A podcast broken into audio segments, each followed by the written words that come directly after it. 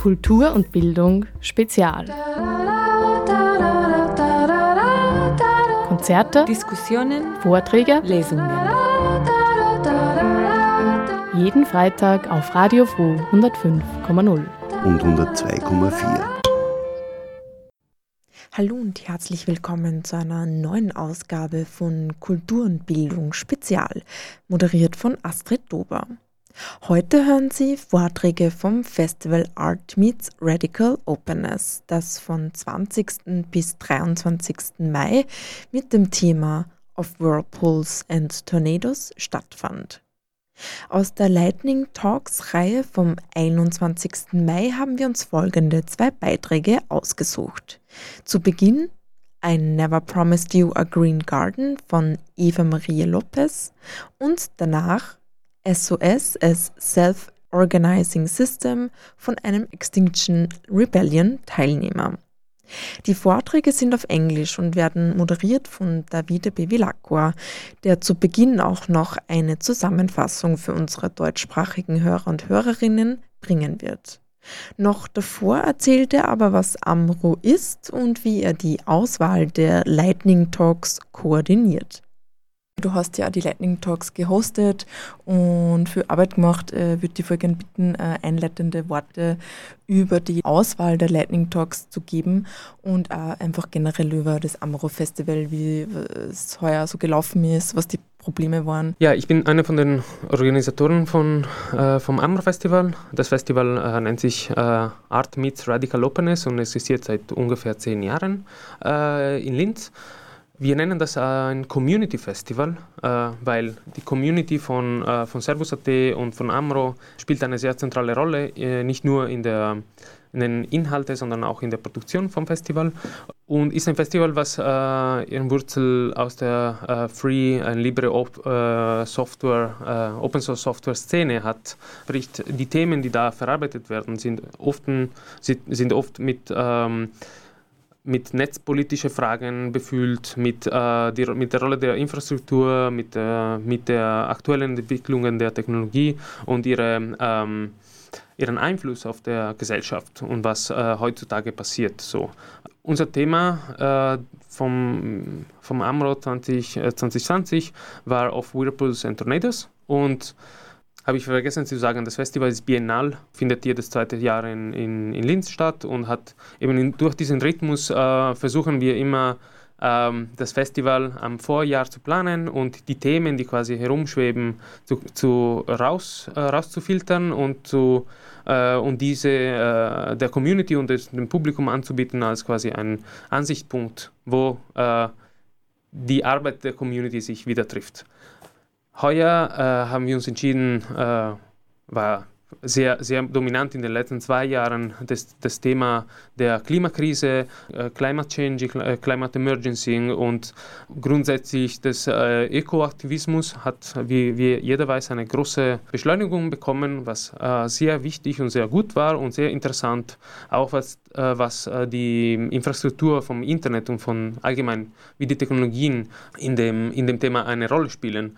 Ähm, das Thema haben wir letztes Jahr beim, beim Research Lab erforscht und äh, wir haben uns dann entschieden, wir, meine ich, das, das ganze Servus-Team und der Vorstand von Servus, wir haben uns entschieden, in diese Richtung zu arbeiten. Und äh, quasi nicht nur, ähm, also schon das Thema Ekoaktivismus und der Einfluss von Technologie über, über den Umwelt und äh, wie quasi äh, unsere äh, tolle digitale Geräte, äh, welche konkrete äh, Einflüsse auf, äh, in Bezug auf äh, Umweltverschmutzung haben, und sondern auch und das war ein, ein wichtiger Thema. Und das zweite Thema, das zweite Fuß vom Festival war quasi, wie, ähm, wie die aktuelle Situation äh, von äh, digitalen Communities und so äh, funktioniert. Und das hat sich quasi so ergeben, weil mitten in der Vorbereitung vom Festival ähm, ist, äh, ist die Corona-Krise, Corona die Corona-Pandemie, eine neue Krise, die schon wieder mit der, mit, dem, mit dem Umwelt zu tun hatte, ist die aufgetaucht. Konnten wir keine physische Veranstaltung machen, wir konnten unsere Community nicht treffen,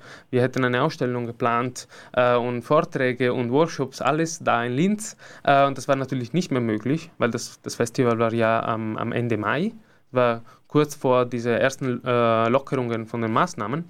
Und wir haben uns entschieden, eigentlich äh, das Festival trotz, trotzdem zu machen und das als Gelegenheit zu nutzen, äh, um, um die verschiedenen Möglichkeiten zu erarbeiten, was das äh, eigentlich bedeuten kann, ein Festival äh, online zu machen und eh, wie immer mit dem, mit dem Servus äh, Spirit nur ausschließlich äh, mit Open Source Software.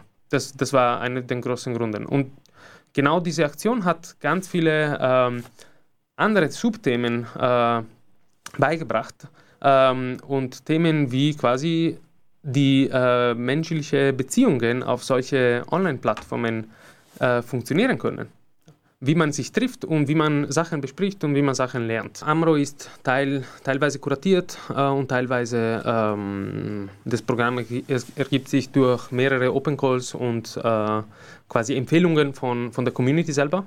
Ähm, und die Community trifft sich, also man, man trifft Menschen, die immer wieder beim Amro dabei waren oder mit einem äh, sehr ähnlich in Spirit, äh, sehr amraffin sind in verschiedene Veranstaltungen in der ganzen, äh, ganz Europa.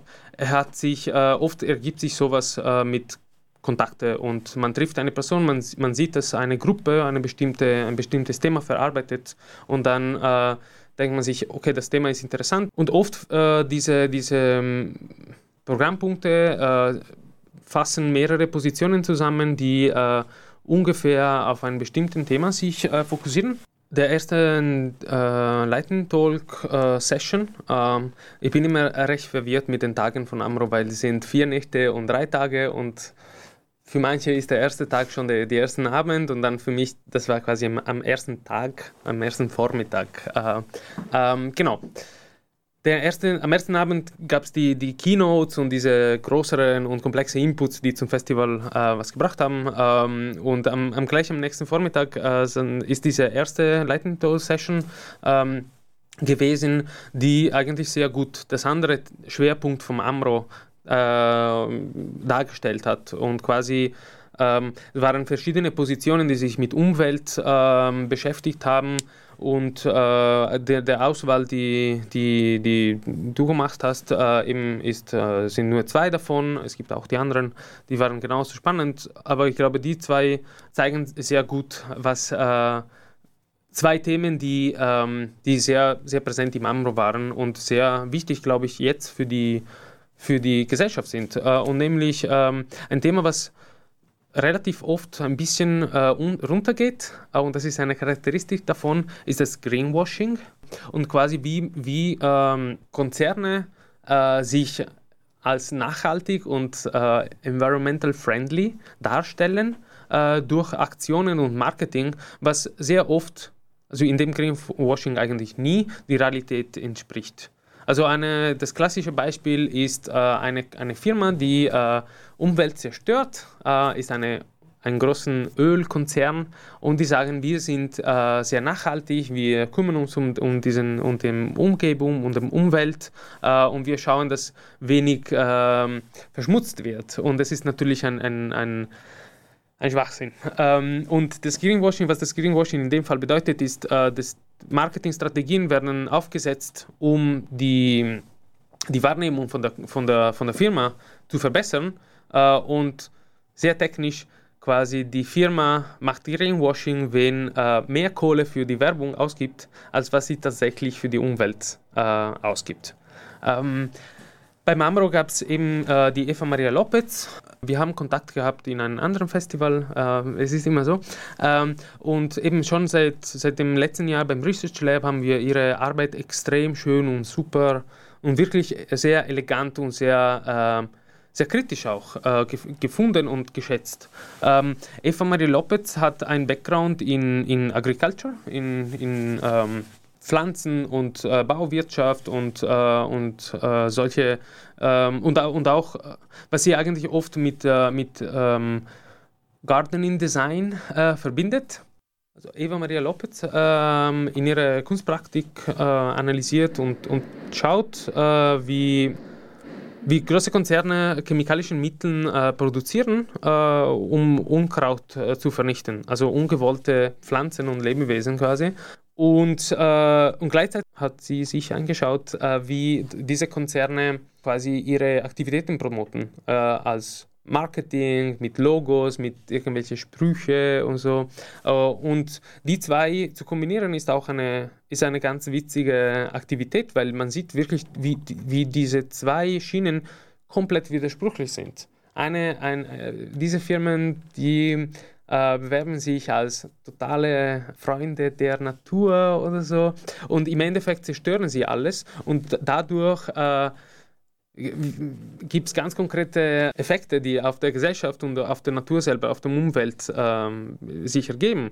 Äh, wir, wir, gehen jetzt nicht in die Richtung äh, Krankheiten, die natürlich ein, ein, sehr wichtiges Thema sind, äh, was die, was die äh, Bevölkerung, die in dieser Gegend ähm, wohnt, dann durch diese Chemikalien hat. Aber auch, äh, es gibt auch diesen Effekt, dass wenn man äh, Unkraut vernichtet oder versucht zu vernichtet, vernichten, ähm, manche Spezien davon werden eigentlich äh, immer stärker und man muss, äh, die, der Job von diesen Chemikalienfirmen ist, ähm, ist neue, ähm, neue äh, Vernichtungsmittel zu, zu erfinden, um das neue äh, Unkraut zu vernichten. Und ähm, und das schließt sich ziemlich gut in der Arbeit von der, von der Eva Maria Lopez, äh, indem sie quasi oft äh, ähm, Gärtchen äh, gestaltet und äh, umsetzt. Also sie pflanzt verschiedene Arten von, ähm,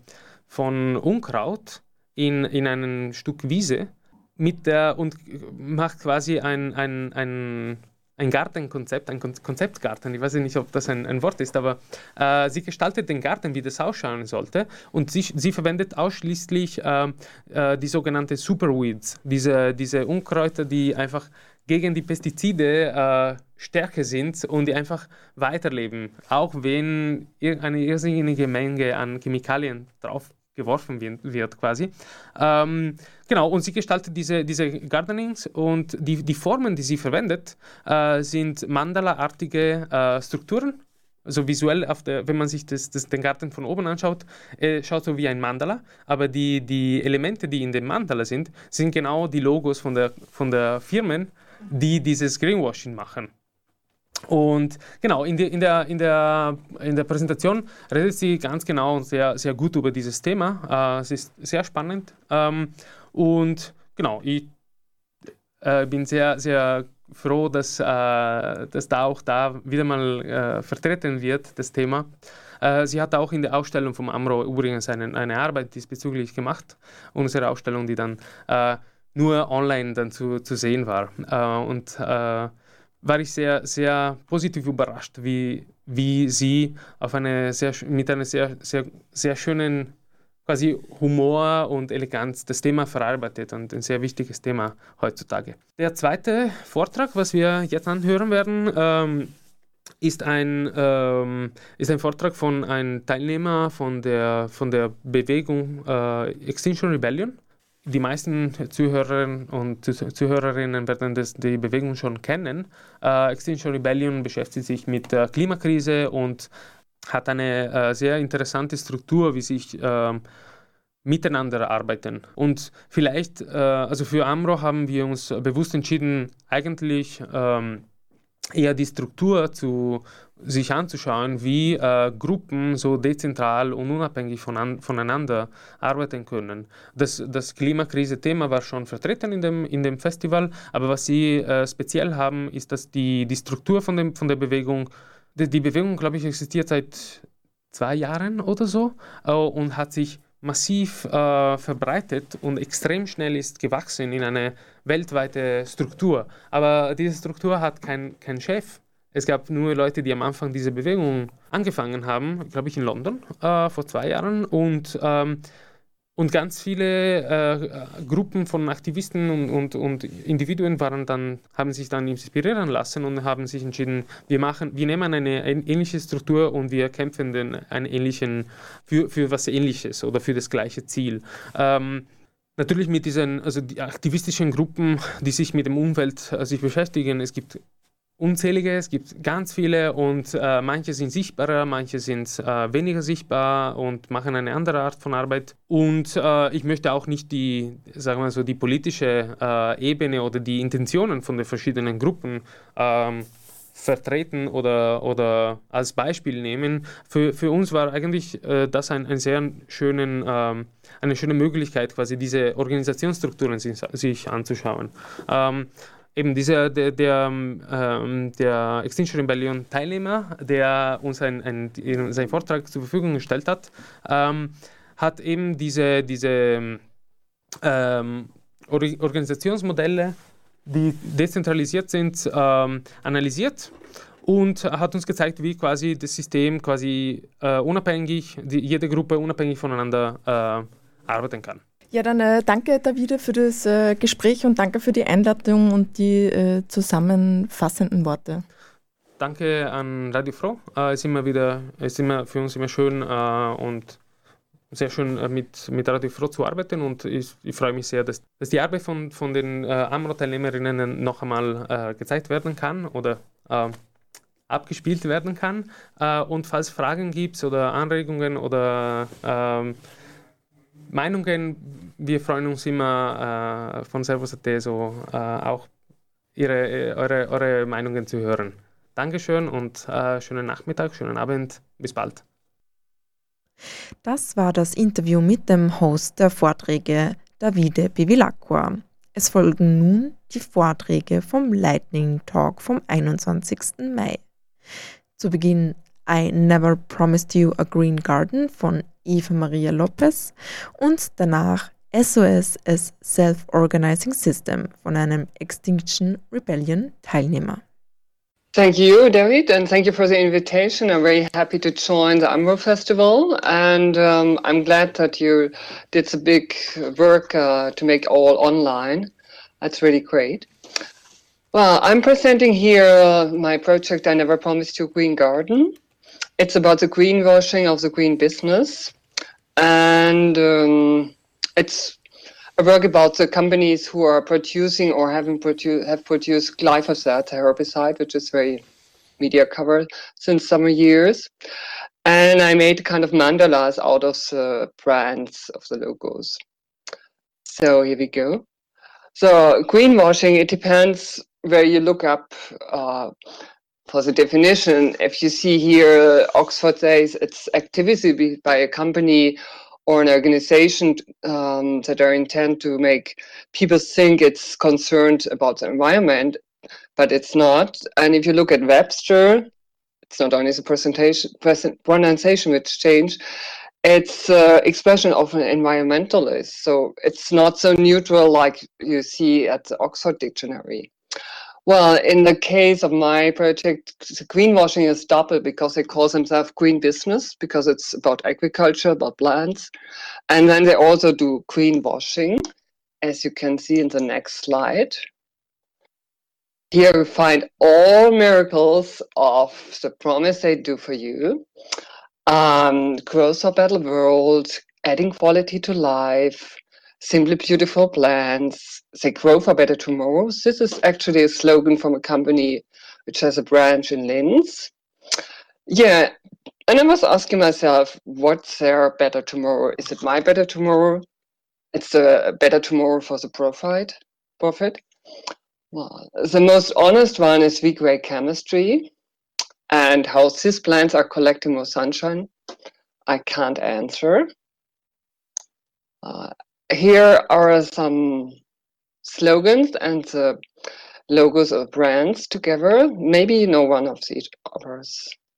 And here comes the solution. So the most honest one is BASF or BASF, Bayer, Monsanto, Vibrance, and Syngenta. And here you see how it comes together.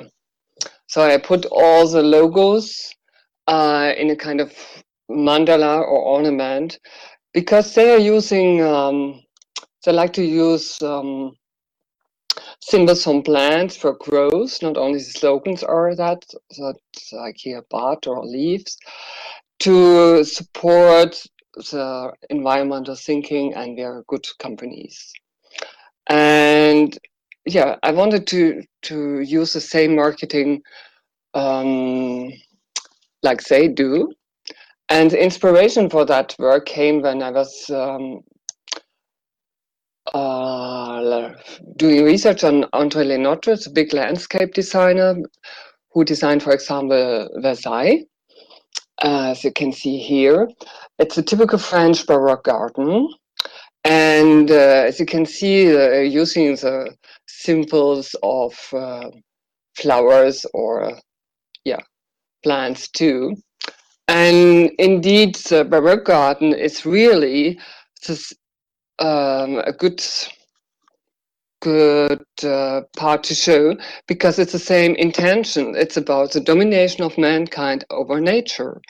And uh, it's exactly well defined where plants can grow and not grow. You can see here. And the other point is it's also the power to show. I can say where plants are allowed to grow, and I can also show how many hectares, for example, here in Versailles, I'm able to manage. And if Monsanto says, for example, oh, now we have the billionth hectare treated by glyphosate, I mean, it's the same relation, the same connection, the same intention of that. So. Here are some sketches from André Le Nôtre where you can see where he put uh, or where he took the um, symbols. And here's a mandala inspired by the Baroque garden. Maybe you recognize this um, symbol. It's from Shell, and Shell is not known anymore for agriculture uh, business so much, but it was very big in the 70s. This is more inspired by a Mauric tile. And here's a combo, which is quite often used by regular persons too. That's uh, a more Baroque garden too. Wi-Fi, you might know too. And this is more inspired by an Asian mandala. And here's a kind of legend. And this is a screenshot of the exhibition um, from the Amro Festival. I want to say thank you that you made it possible. Oh, that's a field, and you can click on the mandalas, and then the legend appears up. Well, and here is now a kind of uh, going deeper into this marketing of the greenwashing. Adama, I have chosen by hazard now one of these, has simply grow together. Adama is now bought now by China, but the Western or European farmers don't want to buy Chinese stuff, so they keep the old name. And so we are one of the world's largest crop protection companies. And that's um, an issue of language. In Germany, for example, the people don't talk about pesticides, they talk about plant protection products. So you can see already in the language of the countries, in France, for example, they only say pesticides, um, how much it's always already brainwashing or greenwashing in our language. So they care about agriculture, they care about environment, and they care about people. I mean, they are producing things which are harming earth, which are harming the health of people, but they, they, they care about people. So that's really well, something else. There was an exhibition in Dessau, it's agency, Federal Agency of Environment in Germany.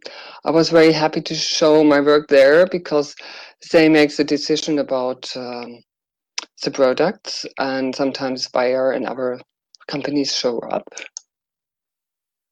Well, and here are some facts about glyphosate. It's a non-selective herbicide. That means that it kills everything like you can see. And it's the most uh, common used herbicide worldwide. It's considered cancer, kidney damage, malformations, and everything. And the patent was in Monsanto in the 70s, and the first use was 74.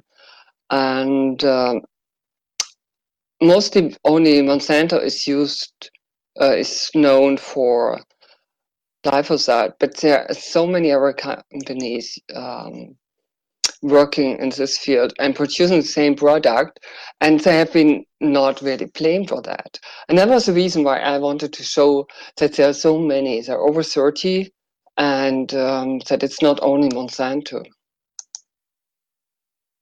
You can see a big issue is not that it's only agriculture. As you can see, it's also the train station, and it's a big um, profit, you know. So, or communities and um, cities are using it. I don't know why you have to use it as cemeteries. Ah, I want, just want to go back. And that's the argument of the greenwashing. If you don't do that, if you don't use chemicals, you would starve and hunger. Well, and here you can see, though, these are two images from advertising, and these are images how Roundup or herbicides are used, like in the apple tree or in vineyard, or here you see a field which has no other life anymore. There are only the wheat plants which have been harvested already, but there's nothing else growing because it was treated by with herbicides. And no, not okay. So this issue that uh, all the fields are more or less blank, if they're treated, was um, the reason why I wanted to do a second series about this. It's called Resist because um, meanwhile, a lot of weeds or herbs are getting resistance against herbicides. So I made a series called We Resist. And as you can see here, these are fields treated with herbicides that some plants are popping up, or if you see at a wheat field with poppies, it doesn't mean that it's treated organic. It's because poppies are already now res uh, resistance against any herbicides. Here we have a map. How many super weeds, so the industry calls these plants, are getting get more and more important. And this is one of the photography I've done in this series. I wanted to show the double kind of meaning of the plant. It looks very fragile and um, it's um, photographed in the shadow. I picked it up in the field and then I put it on white paper. So you have the double, you have the shadow, you have the plant, and uh, so you have different layers. And normally it's shown like that. It's coming up.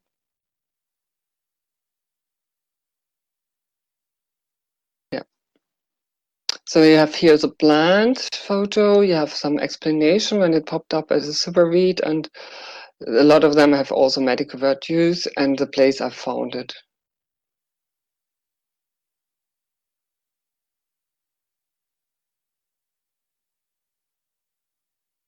This, for example, is on a train rail. And you can see it was treated, it starved, and then it came up again. Miller. Well, and last year I had the opportunity to make a garden with plants who are resistant against herbicide. I used the Bayer circle and some leaves of the Monsanto logo because it's joined together. And even the lawn is consisting of grass, which is a super weed or resistant plant. And inside here, I seeded several plants like uh, cornflower, camilla, and iris. And that was at the opening. It was in Bourges in France. It was about 11 meter. Because I wanted to show, yeah, that they're regular plants and uh, they have a kind of beauty. Well, and that's a view from above. And that's it. Thank you, thank you, Eva, for your presentation. Um, I think, um, yeah, I'm very happy to have also this uh, this content here in the in the festival. Um, in reality, I mean, we um, as I mentioned yesterday, we, last year we had this research lab, and uh, greenwashing was also uh, one of the topics that we dealt with. So I was really happy. Um, we actually kind of met in Riga uh, at the last RIXC conference, uh, but we didn't have yeah. the chance to talk. I think um, because we we uh, started the research about um, actually greenwashing and uh, environmental friendliness being used by internet companies and it was very interesting to see how you actually analyze the logos and the semantics of the of the um, actually um, herbicide producing or chemical producing companies and and it was very very inspiring for for our research as well um, uh, I want to ask quickly if there is a comprehension question. Uh, uh, here I see um, uh, a question probably from the chat or from the um, from the internet. Um, do the the question is do invasive alien plants have special meaning for you? Invasive alien plants. And and the the second part of the was was more a comment that superweed is a very nice term. Yeah. yeah, in in if you're not in this kind of green business, then yeah. it's a very nice term. That's right. Yeah, and uh, in German it's called uh, Unkraut, kind of weed, and the French, for example, they say mauvaise no, folie herb, like a uh, folie, um, uh, special kind of herb, you know. And but for the for the agriculture business, it's really a big, big thing. They are supporting it, the science to get um, news about, and it's really weird how much um, cocktails are trying to do with different herbicides to get rid of the super weeds. But if you have a look and if you know about and you are uh, driving down the highway, you really can see sometimes uh, big weeds on the field. And if you know about them, you say, okay, that's a super weed, that's a super weed here. And next time you see poppies on the field, you will have a different look at it and it will give you a different meaning, I say, hope so. Uh, yeah, for sure. I mean, I, I, was I was totally not aware of this. Uh, you know, the the little weeds that you see around in these places where you would expect no weed. Now that we are kind of used to this uh, very curated uh, landscape. Um, uh, now I, I, really think I will um, definitely don't don't see them anymore as uh, oh somebody forgot to spray the, the, the herbicide a bit uh, in this area, but actually that's the nature coming back, no? Uh, somehow. Yeah, yeah, yeah. It's yeah. it's fighting back, and nature yeah. knows best. So they always find. Uh, uh, a way to survive. And Darwin already said that. And I mean, it's surprising to see that the theory of surviving, it's still, yeah. Yeah. And, and very easy to see. One little question, like, and maybe then we can uh, go to the next presentation and then keep the rest for the. Um, for the discussion. I wanted to maybe to ask you what is the um, what is the reaction of these companies to this super weed uh, on on one side, yeah, they try to make their uh, chemical compounds stronger and better and more efficient, of course. And uh, I would, I, am interested in, in hearing: is there like what is the the counter narrative that people that other you know um, individuals uh, do uh, while criticizing this? Is there how what is what are the strategies to you know argue against this of we have to make the chemical better uh, the other would be like we have to find a way to you know deal with the other unwanted plants that are in nature. I we really have to look for uh, alternative uh, beside of the chemical because um, one of the issues that the superweeds came up was that they developed um, manipulated, uh, genetically manipulated plants, which goes hand in hand with the glyphosate, for example. And so um, there was this selection, and then they only have one kind of uh, monoculture like soya or maize, and it's um, you're creating more and more this kind of superweeds and um, so green the, or the agrochemical business they don't have any solution they already think about the post glyphosate era so hopefully they're moving more to the organic, but um, yeah, there is no solution for them in a view, mm-hmm. you know. And for us, I mean, if we buy organic foods, then of course you can go in a different or get the market in different direction, you know, and mm-hmm. more think about. Um, one one last question, and then we uh, go to the next presentation. There is a question that, uh, dealing with the um, the aesthetics and the design of your mandalas. Um, the design looks like uh, kind of playing cards or tarot cards. Um, was the relation to indigenous or folk art and patterns a concern for you while creating the designs, or was it a yeah, matter of interest? Yeah, yeah it was, or uh, because um, I'm coming from countryside, so I'm uh, the folk art is common to me, and I was always interested in kind of ornaments and from different countries, all that. And I mean, they are pretending to be harmless, and that's folk art too, in a way. You know, kind of this naive thing. Oh, let's put it together. It looks nice, and um, that's a perfect part of the greenwashing to have this. Mm-hmm. Not oh, it's dangerous, you know, and uh, for that, yeah, came both together. Mm-hmm. Thank you. Uh, yeah, I like the presentation thank a lot you. and also the discussion. And thank you for being here. And uh, yeah, if you want to see also the way that uh, the, the, the actually the very physical uh, work of uh, Eva Maria is actually has been embedded in the exhibition, please take the tour uh, because the the image yeah. that you shared with us is only a screenshot, and then is actually you can actually go deeper into the images and and explore them better. Yeah. Um, yeah, thank you very much for the work uh, to say Bao and Yang Mu. Yeah, that was they were uh, working a lot. Um, yeah. yeah. great. So see you later. And uh, now see I you. ask uh, the um, our technical team to launch the next contribution, which is um, from uh, one a participant from uh, the the movement of Extinction Rebellion Austria. Um, the, his presentation was, is not uh, focusing on the on the content, uh, like on let's say on the on the political and social aim of the group, but rather, and that was for me interesting, um, the way that this uh, group, uh, this movement is organized on a global scale through uh, decentral a decentralized system, and um, this um, Moritz, uh, am am I hearable?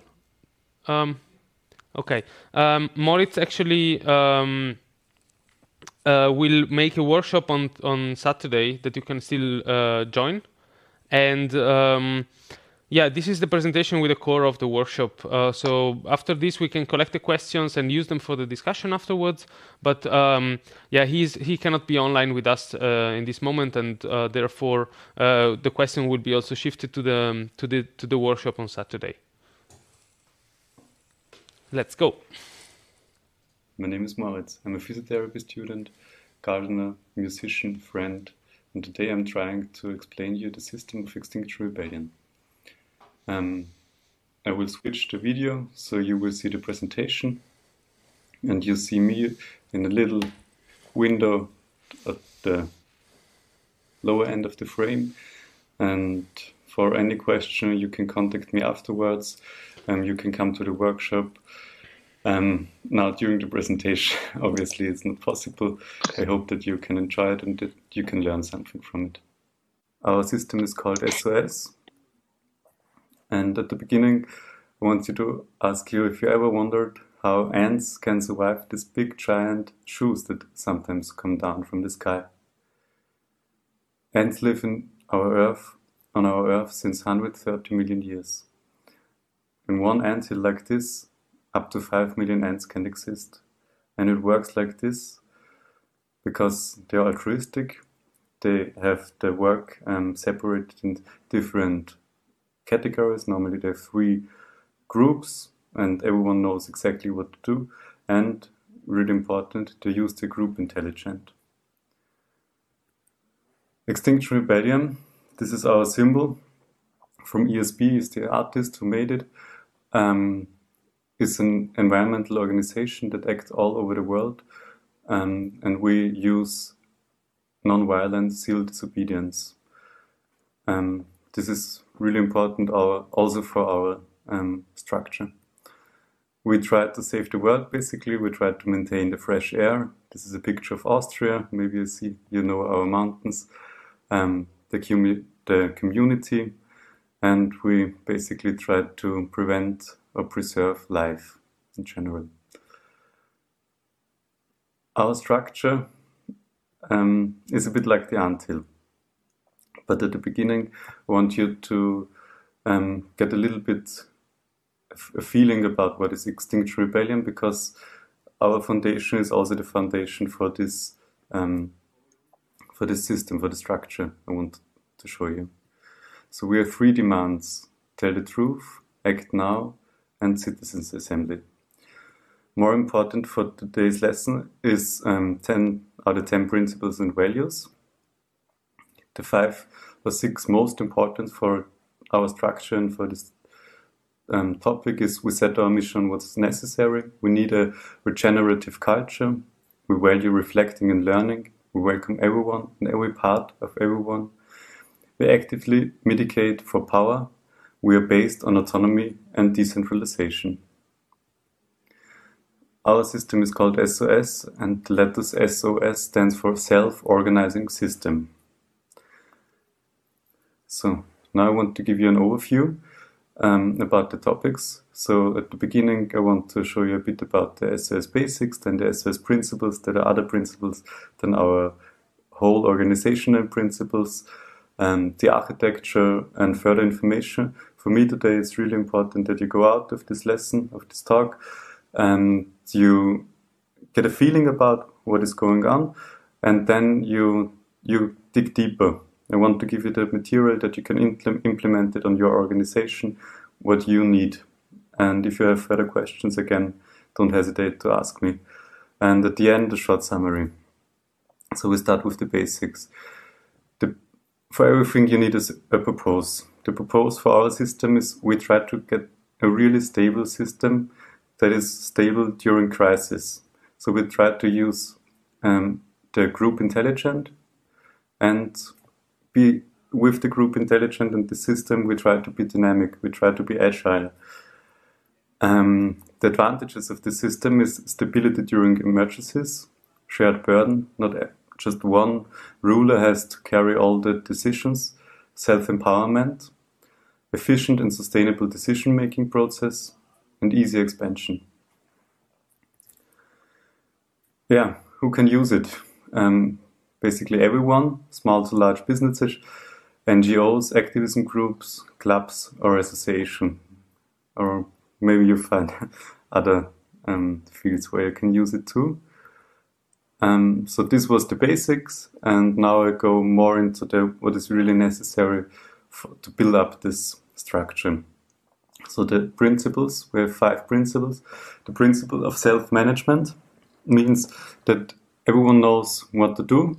And with the second principle, it um, includes like you also know what the other one is doing. So you try to make it as clear as possible what you're working on and what you're allowed to do and what and what your group is working on. Not only you, but you work in a group, so you try to share all the information to everyone. So that are the first two principles. The principle of swarm intelligence is when you know what's going on in another group, you can see, wow, I have an information. You want to, to give this input. You are allowed to put your thoughts into the decision process. Um, principle of distributed guided rollers. We have fixed roles that are that have to change, change basically, and also we always look that we have a um, second one. Like you have this role for this period of time, and you always have like a partner that um, carries the load of this role with you. And um, the principle of continuous changes, as I mentioned before, not one role in this whole organization is fixed, so we change it. Maybe you stay in the same topic, like I'm with SOS, um, but I have different roles. Um, from time to time. Um, additionally to these five principles, we really try to focus on a regenerative culture. Um, we always try to um, get shared goals, goals, additionally to the three goals, because they're quite big goals. later on. Um, you will get also information for how you can set goals, um, then mandates so that it's really clear what you're allowed to do. Communication um, is like, yeah, we try to communicate to communicate as clear and as transparent as possible, and also again non-violent. So that is the principles, um, these five principles with the additional um, thoughts how it would be nicer to work together. Um, the architecture behind the system is also quite important. The architecture looks like this, and this is a fractal structure. It's a, just a picture, one of many examples. And then it can exist in nature. Fractal structure means that you have like one unit that is has the same structural, structural um, yeah, now the word is missing, the same structural things than the big one. Okay, so this triangular has the same um, grades on each angle than the big one, for example. Um, it's also called self-similar. Um, in this architecture, we have elements, we have structural elements. We will focus on this talk, we will focus on the structural elements and procedures you will get an extra document you can look up on your own. Um, the elements, the structural elements, can be any form of groups. You can name them circle, group, whatever you want. Um, we separate in two groups. We have operational groups and informative groups. You can mix them up, but when you get when the group is getting bigger or you uh, or many groups work together, it makes really sense to make this informative group um, and the operational group separately. And roles and mandates, as mentioned before, roles are really important so that everyone knows who is what, who is doing what, and the mandates are like what is allowed to do. So, role and mandates. Role describe the specific activities expected of the person or group and the necessary mandates. And the mandates are the authorities to decide and act. Um, we try to put this information always on a source where everyone finds it, and we put always the name of the role um, and the name of the owner of the role, the highest sense, and purpose of the role and list of activities and mandates so that everyone knows what is this role for and what is allowed to, um, allowed to do. Some role examples that are quite standard roles in every um, group, no matter if they are active activist groups, if they are um, more in the scientist group, more in the SOS team or finance. Everyone basically has the coordinator who, who is managing the group who makes like the regular meetings. The delegates are the representatives to the outside and also bring the information from other groups where they are, like higher groups, like a sure fix if you this, um, bring it back to the group and a regenerate and a regeneration representative is also for us really important. And these people try that the whole group um, don't take too much work, that they communicate um, nice and friendly and with, with respect. And yeah, it's a really important task for each group. Integration officer. So we try that each group has people constantly coming in. If someone has to go out because in his life he has to do something else. Um, moderator for the regular meetings, someone who um, who manages the meeting and the recording clerk. And with the moder moderator and the recording clerk, these are roles that are changing. Um, with the groups, each group has its own mandate and can define and redefine its roles. It's the same with groups, with the people. Everyone has a mandate and a role.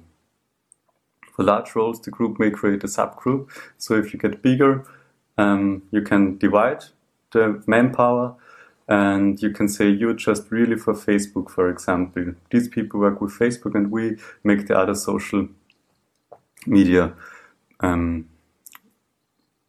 um, um, this group structure widens out to the anchor circle. So you have a group, and the anchor is a group which contains all the groups on a certain level. So you, we in Austria have many groups on different levels, and we meet in the anchor. So the people from SOS, the people from finance, the people from social media, everyone has these delegates I mentioned before, and they meet in the anchor to share the information. Um, consent and linking ensure that no individual has power over another. This is again um, quite important and is also um, always important to think about that you make the decisions consent based and the linking is also that you work with the other groups together, for example, with the anchor. So now an example how um, a group can make a change. So the um, working group Y um, is around the working group X, so there are many other groups like the group X in the group Y, and if group X want to change the mandates, group Y would have to approve that, okay? So the group Y is like the anchor, and therefore it's like at the begin at the last point, consonant linking ensures that no individual has power over another. This is like the um, solution for this problem. These are the basically structural elements. Um, the procedures um, are left aside. I will give you this information now. So with the further information, I put a few documents. You are able to um, get them in the next step when you go to the workshop I'm offering, or you write me an email, and it's already I think in the in the text for this presentation my email, and so really important how power is decentralized. It's a bigger point than I mentioned. Decision making process, how you can make decisions, quite interesting. Um, setting goals, for me also quite interesting all the time because it can really motivate you if you use different goal setting tools. And the group, group material, it's just something you can use to start. And the workshop material. So you will have the presentation, additionally to this um, video and you can watch it again and also have this yeah the slides um, if you're interested more into extinction rebellion i um, share with you the document about the people assembly um, it's always an, quite an open point for many people um, to clarify that one, um, about SOS, there is a link. SOS Open would be the new SOS version where we try to develop SOS on an open base so everyone around the world work together. It's a bit more connected than over the country groups and XR in general. So altogether, we started with the Anthill, the structure of the Anthill, went to Extinction Rebellion, and then we talked about the system, the system that tries to be dynamic as water, that um, connects all the people, and that is transparent, and is like can grow. If you build this structure in a small scale, you can build it up in a big one. And yeah, we went to the structural elements, then the procedures we left away and for further information, again, don't hesitate to to ask me.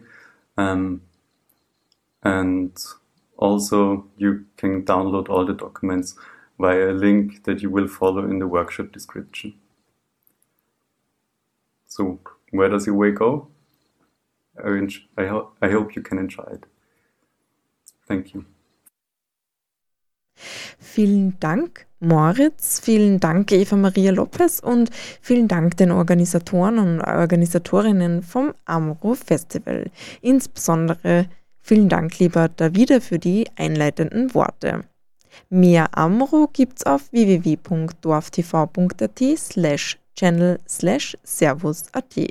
Unter diesem Link sind auch alle Vorträge in voller Länge zu finden. Das war's mit Kulturenbildung Spezial zum Thema Amro. Auch diese Sendungen sind nachhörbar unter cba.fro.at oder auf der Website von Radio Froh auf der jeweiligen Sendungsseite von Kultur und Bildung Spezial. Es bedankt sich fürs Zuhören Astrid Dober und wünscht noch einen angenehmen Abend.